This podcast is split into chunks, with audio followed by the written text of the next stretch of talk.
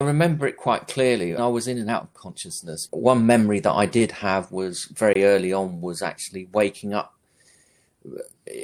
in my bed, but in a corridor being wheeled somewhere, but having the awareness that I just couldn't move anything. And also not being able to speak, but hearing my wife talking. My mind is talking. I'm actually saying, I can't talk. I can't communicate. Yet my brain was still very functional. They had to intubate me because my diaphragm had stopped working so they had to put me on a breathing machine, and then they were bringing me back from X-ray because they needed to check that the, the tubes were in, in my lungs. I woke up and had this realization that I just couldn't move a muscle. I just stuck. I couldn't talk. I could hear and I could see, but I just couldn't talk. The nurse somehow must have seen what was going on and just said, "Look, Jules, are you scared? Because you don't have to be scared because you'll get through this. And I thought at that time, I thought if she's saying to me, I'm going to get through it, then I'm, I'm going to make a damn good effort to to make it happen.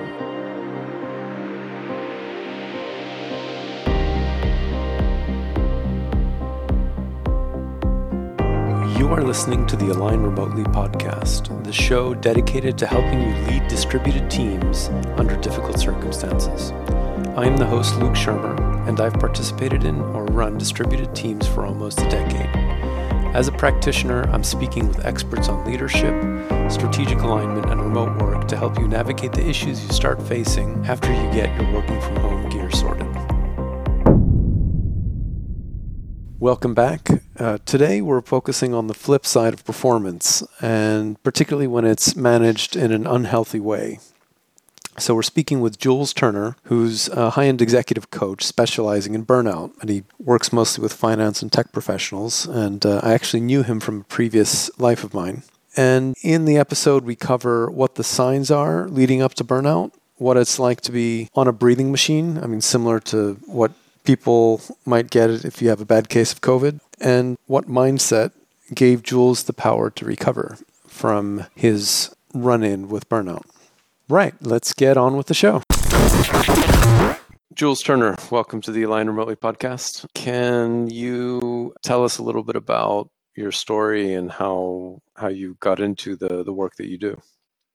Yeah, first of all, thanks, Luke, for inviting me on. It's a great pleasure to be able to talk today. I, am Jules Turner, and I I help senior professionals who are heading towards burnout to reinvent their lives. The reason behind it is because back in 2014, I went through burnout, which quite dramatically almost cost me my life. I went through a, a dreadful illness, and it was then that I had this realization that I had a purpose. There was a reason for me going through the, the, the, the drama that I was going through at the time the eventual outcome of that is what I do today.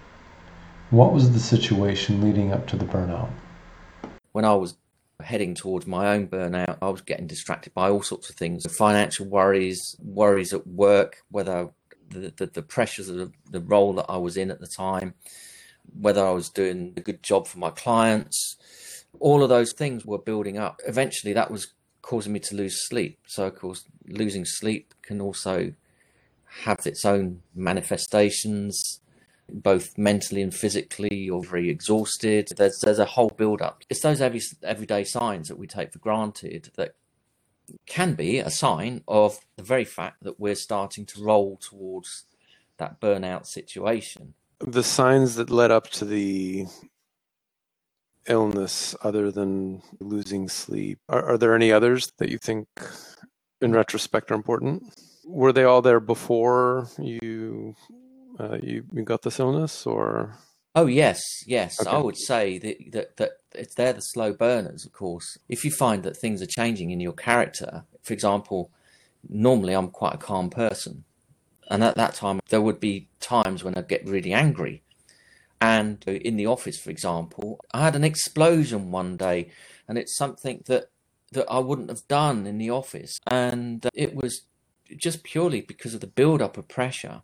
Your workmates know you for who you are, and then when you have this outburst, if you like, people are quite taken aback by that whole event, that whole experience.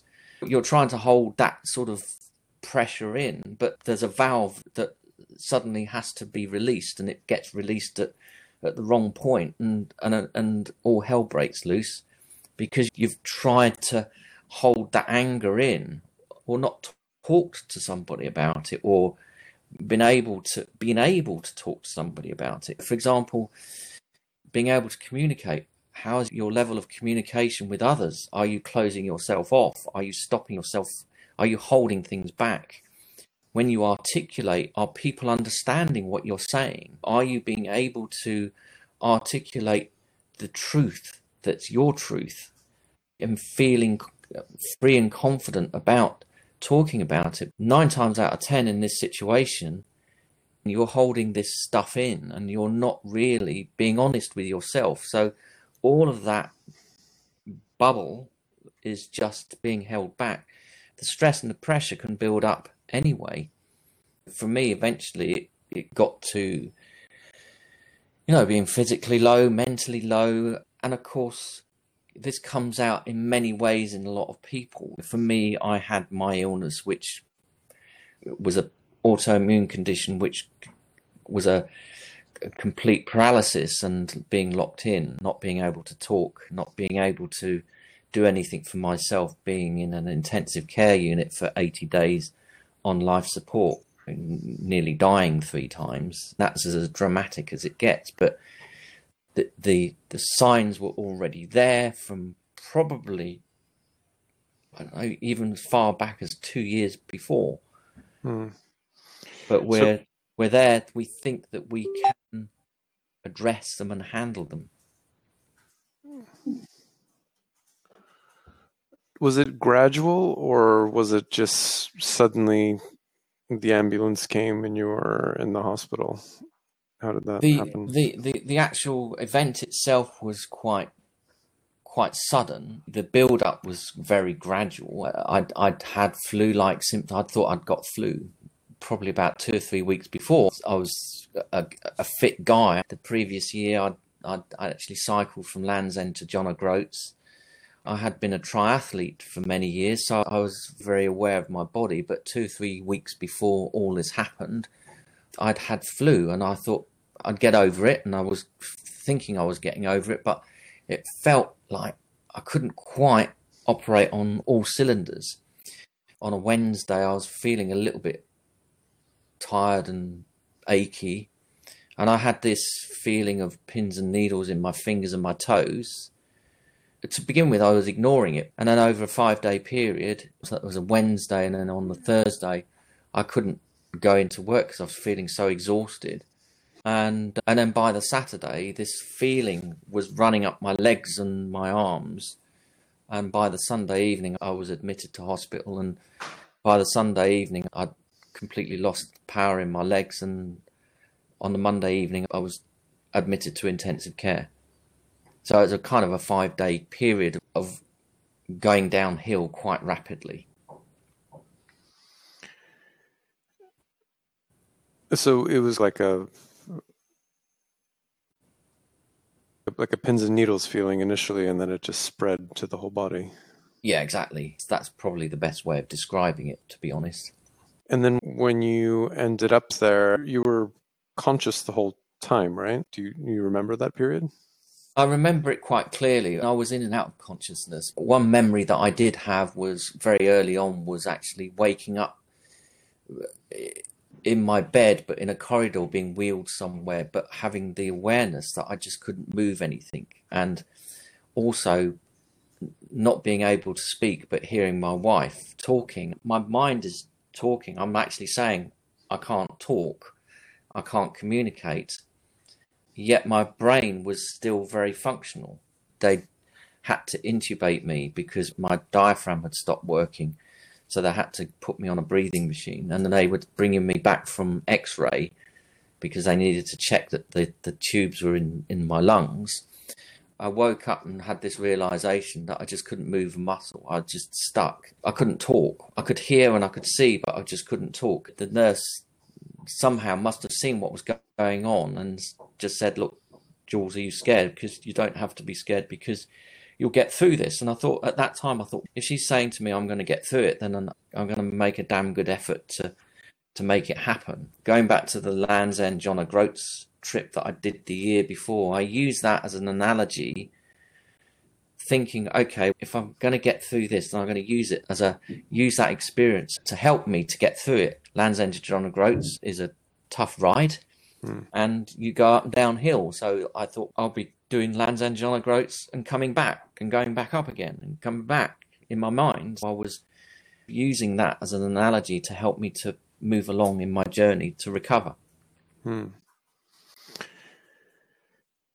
When did you realize what was going on? Did they try to explain it to you? At that particular point, I knew that there was something very serious. I didn't know until a little while afterwards the impact. At that time, the, the very first I thought I had was, is this going to be it for the rest of my life? When you think about it, you're lying dead still. You can't move anything. You're trying to move your arms and your legs, and nothing's working. Bearing in mind that I was in my early 50s and my genes, my mum's 99 in a couple of weeks' time. If I've got my mum's genes, I'm going to be living for another 50 years almost. You start thinking about the people around you and how that's going to impact them as much as how it's going to impact me because they've got to be there to look after me, there's going to be a whole host of new things having to take place if this was going to be the thing that I was going to have to live with for the rest of my life. But when Anne, my nurse, said to me, You'll get through this, it triggered something in my head. Okay, if you're telling me that I'm going to get through it, I'm going to make a damn good effort to get through it. And it's at that point you start thinking, okay, so what is it that I need to do to make this recovery occur? Hmm. So your mindset starts to really think about the future and what it is that you want from the future. So you start to develop this desire. I knew that I wanted to get out of hospital. And then further down the line, I thought I'm going to walk out hospital. And that's that's that's what I did. I was completely paralyzed. But it's the mind that matters. And if I had that desire to do something, then I knew that's something that was going to happen. We didn't know when it was going to happen, but we knew that it was going to happen. From a point where you're paralyzed when you're walking, that sounds like it's quite a big chasm. How did you do that? Other than the mental aspect, obviously. You have a choice. Okay. The choice is you either live or die. The easiest choice is to say, okay, I'll switch off. The hardest choice is to say, I'm going to carry on and live. That's a really hard choice. Okay. Taking the, the option to live, then you start to think about, okay, so how am I going to do this? I need the help. Obviously, there's the, the, help of the medical profession and the, the hospital and the nurses and the doctors, the physios they are part of your tools to recover. I'm a strong believer of the fact that in order for you to do something or to recover from a situation like this, 75% of the responsibility of that recovery is yours. And 25% of that recovery is the help that you've got around you.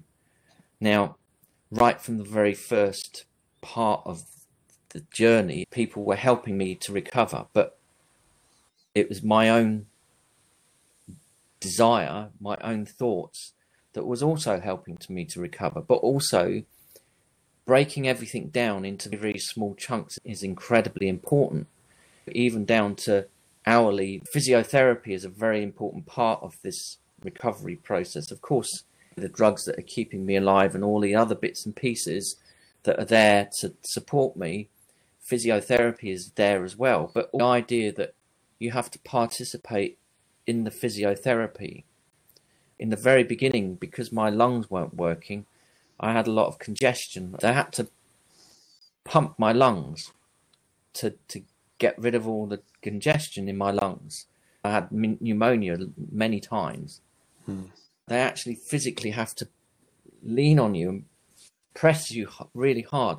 And of course, that is quite painful. So you have to be acutely prepared to go through that event. Physiotherapists, they're going to bounce up and down on your lungs to get rid of that gunk on your lungs. You know that it's going to hurt you because they're putting all of their weight on you.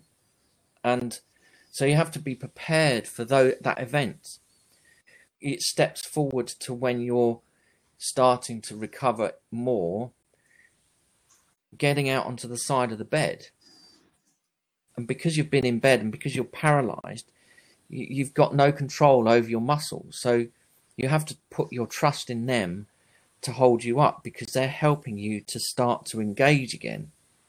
You have to be part of that process. You have to engage in that process to recover. Because it's not just them that's doing it for you, it's you that's doing it.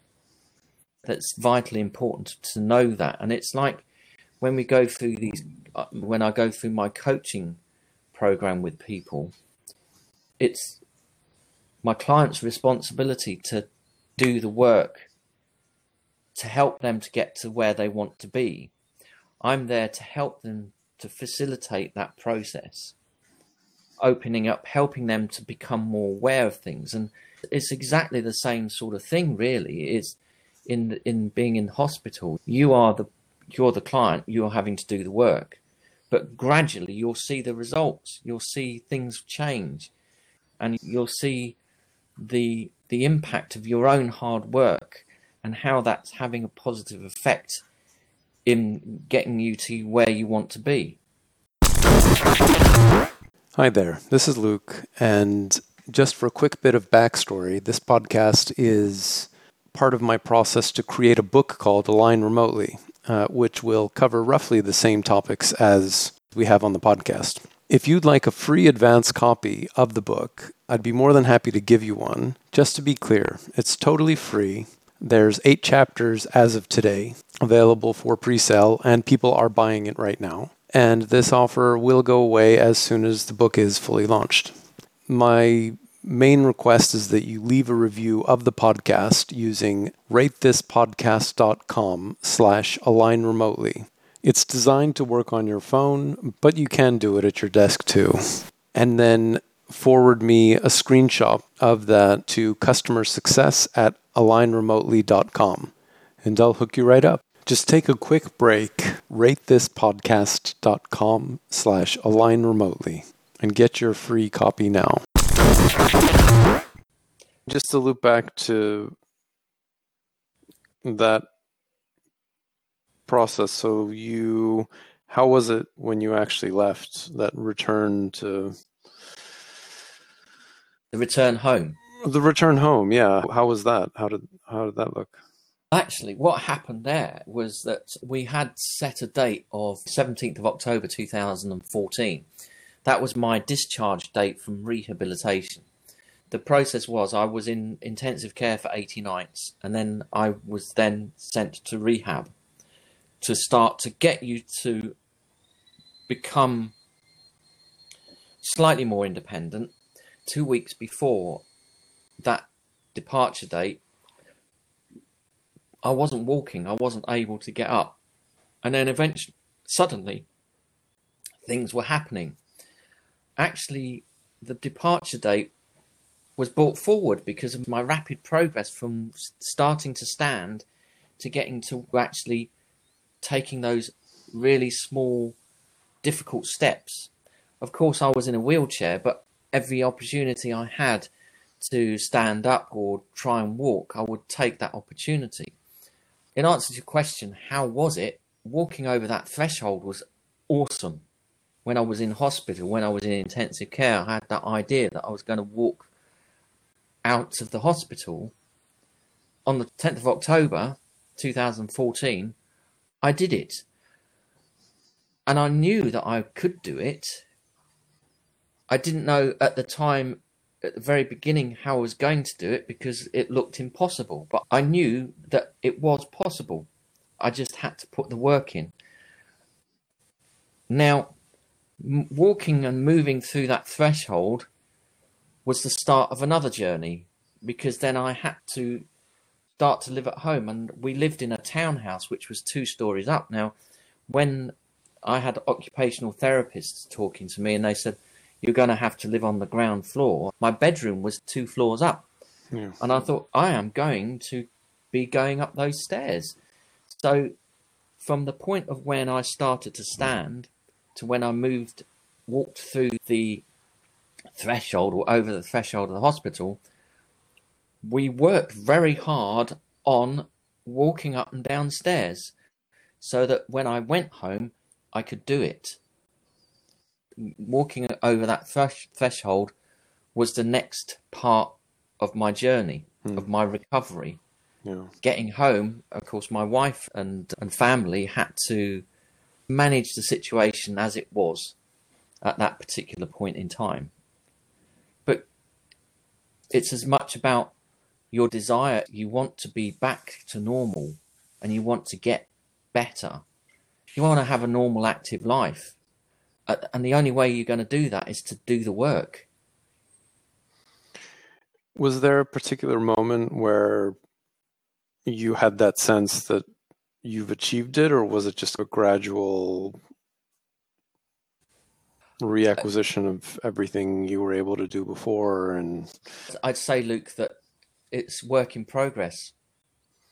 Even now, I'm here and I've come a long way, and I've discovered a hell of a lot about myself.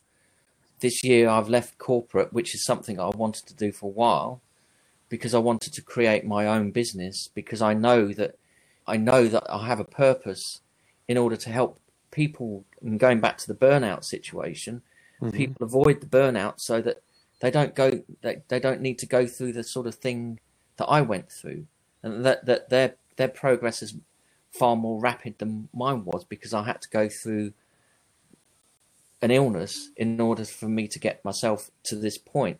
But I know that I'm still work in progress. How are you defining burnout when you work with? Burnout is really a build-up of things. Like going back to the signs, there are signs that that might be being magnified towards burnout. And in the olden days, when I first went and worked in corporate, there was a lot of people burning out because they were living life on the edge to the full. They got to the point where they, they just couldn't do anything anymore. Their lives come to a complete halt. They were tired. They were both physically and mentally exhausted. It's, it's no different now to what it was, but what we're experiencing now is more where people become ill.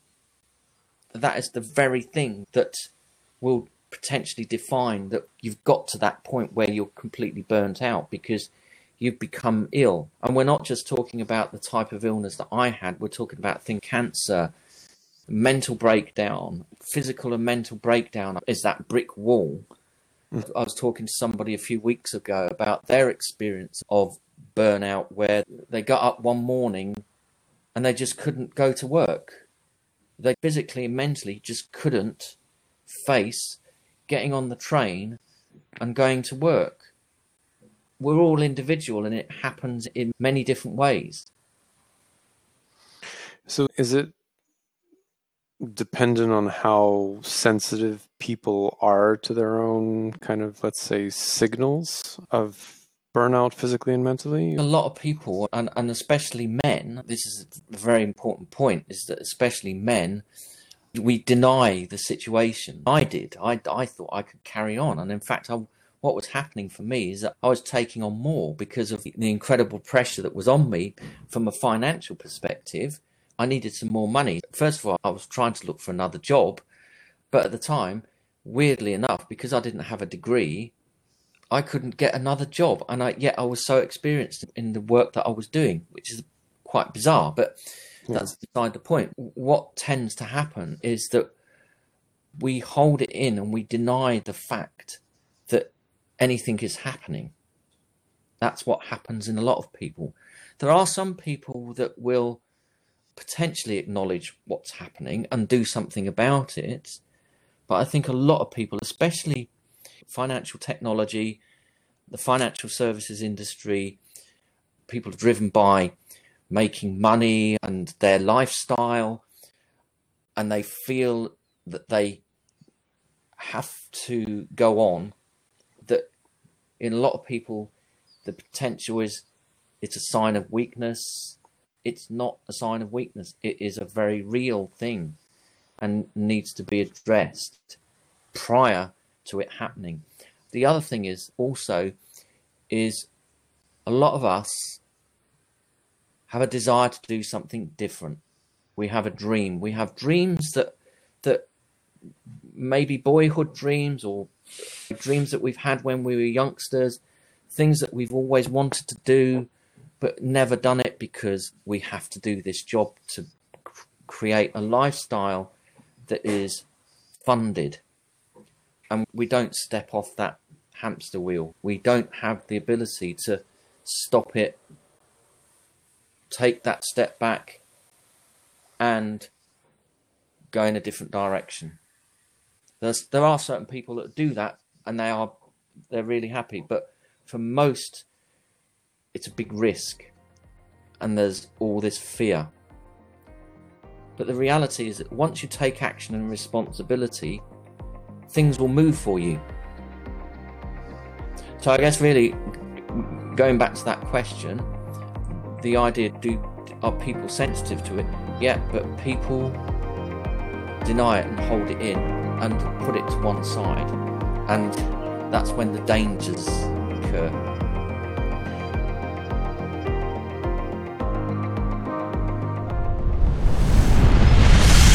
That was an incredible story and experience that Jules went through. And I think my biggest takeaway is that it's not really even accurate to think about burnout as an endurance or strength thing. That basically it's denial that kind of underlies a lot of it. And, uh, you know, the stakes are quite high because if you don't really pay attention, uh, you can destroy yourself. Being aware of those signals and trying to head it off before it happens is actually the best way of dealing with it.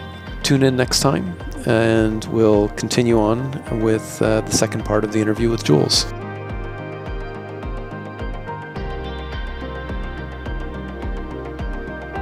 Thanks for listening to this episode of the Align Remotely podcast. If you enjoyed the show, please leave a review on iTunes, Google Podcasts, or wherever you get your podcasts.